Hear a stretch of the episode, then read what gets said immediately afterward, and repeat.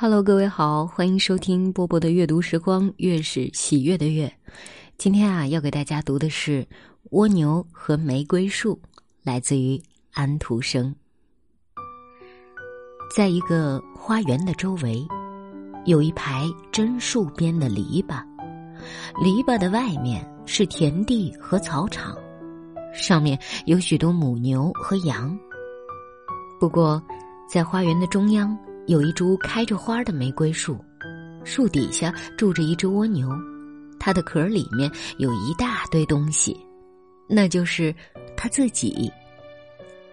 等着，到时候看吧，他说：“我将不止开几次花，或结几个果子，或者像牛和羊一样产出一点奶。”我等着瞧，你的东西倒是不少呢。玫瑰树说：“我能不能问你一下，你的话什么时候能够兑现呢？”我心里自然有数。蜗牛说：“你老是那么急，一急就把我弄得紧张起来了。”到了第二年，蜗牛仍然躺在原来的地方，在玫瑰树下面晒太阳。玫瑰树倒是冒出了花苞，开出了那永远新鲜的花朵。蜗牛伸出一半身子，把触角探了一下，接着就又缩回去了。一切东西跟去年完全一样，没有任何进展。玫瑰树仍然开着玫瑰花，它没有向前迈一步。夏天过去了。秋天来了，玫瑰老是开着花儿，冒出花苞，一直到雪花飘下来，天气变得阴森寒冷为止。这时，玫瑰树就向地下垂着头，蜗牛也钻进土里去。新的一年又开始了，玫瑰花开出来了，蜗牛也爬出来了。你现在成了一株老玫瑰树了，蜗牛说：“你应该早点准备寿终正寝了。你所能拿出来的东西全部拿出来了。这些东西究竟有什么好处，是一个问题。我现在也没有时间来考虑。不过有一点是很清楚的：你没有对你个人的发展做过任何努力，否则。”你倒是很有可能产生出一点别的像样的东西呢。你能回答这问题吗？你很快就会只剩下一根光杆了。你懂得我的意思吗？你简直吓死我！玫瑰树说：“我从来没有想到过这一点。”是的，你从来不费点脑筋来考虑问题。你可曾研究一下？你为什么要开花？你的花儿是怎样开出来的？为什么是这样，而不是别样吗？没有，玫瑰树说：“我在欢乐中开花，因为我非开不可。太阳是那么温暖，空气是那么清爽，我喝着纯洁的露水和大滴的雨点，我呼吸着。”我生活着，我从土中得到力量，从高空吸取精气，我感到一种快乐在不停的增长，结果我就不得不开花，开完了又开，这是我的生活，我没有别的办法。你倒是过着非常轻快的日子了，蜗牛说。一点也不错，我什么都有。玫瑰树说。不过。你得到的东西更多，你是那种富于深思的人物，那种得天独厚的，是整个世界惊奇的人物。我从来没有想到过这类事儿，蜗牛说：“世界不关心我，我跟世界又有什么关系呢？我自己和我身体里所有的东西已经足够了。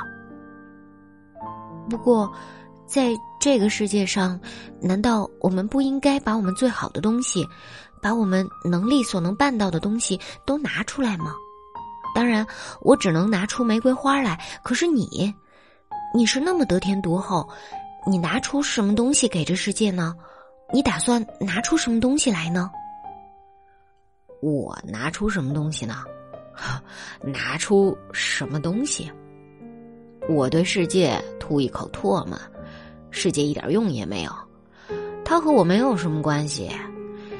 你拿出你的玫瑰花来吧，你做不出什么别的事情来，让榛树结出果子吧，让牛和羊产出奶吧，它们各有各的群众，但是我身体里也有我的群众，我缩到我身体里去，我住在那儿，世界和我没有什么关系。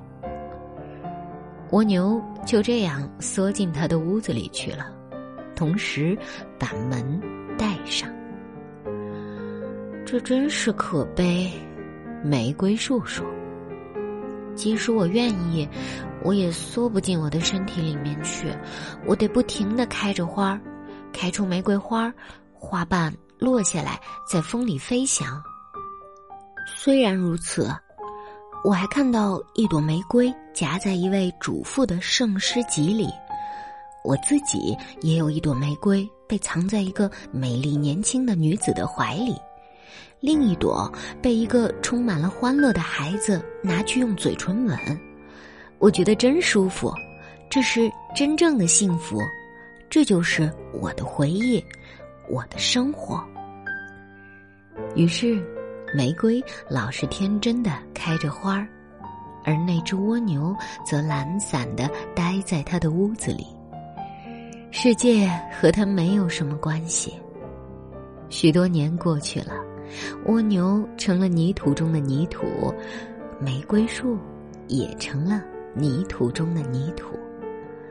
那本圣诗集里作为纪念的玫瑰也枯萎了。可是。花园里又开出新的玫瑰花来，花园里又爬出新的蜗牛来。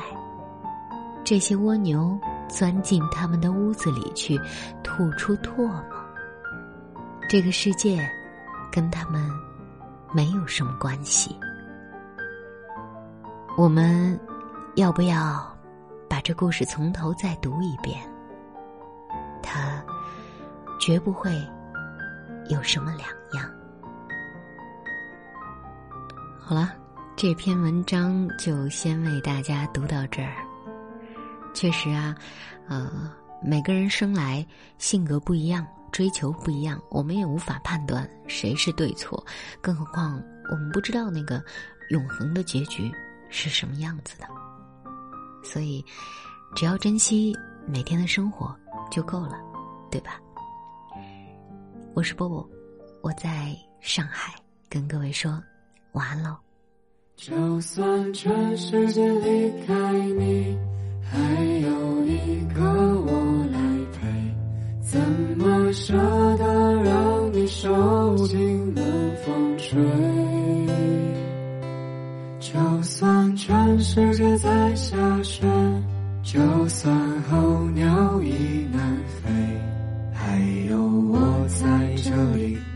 是个灯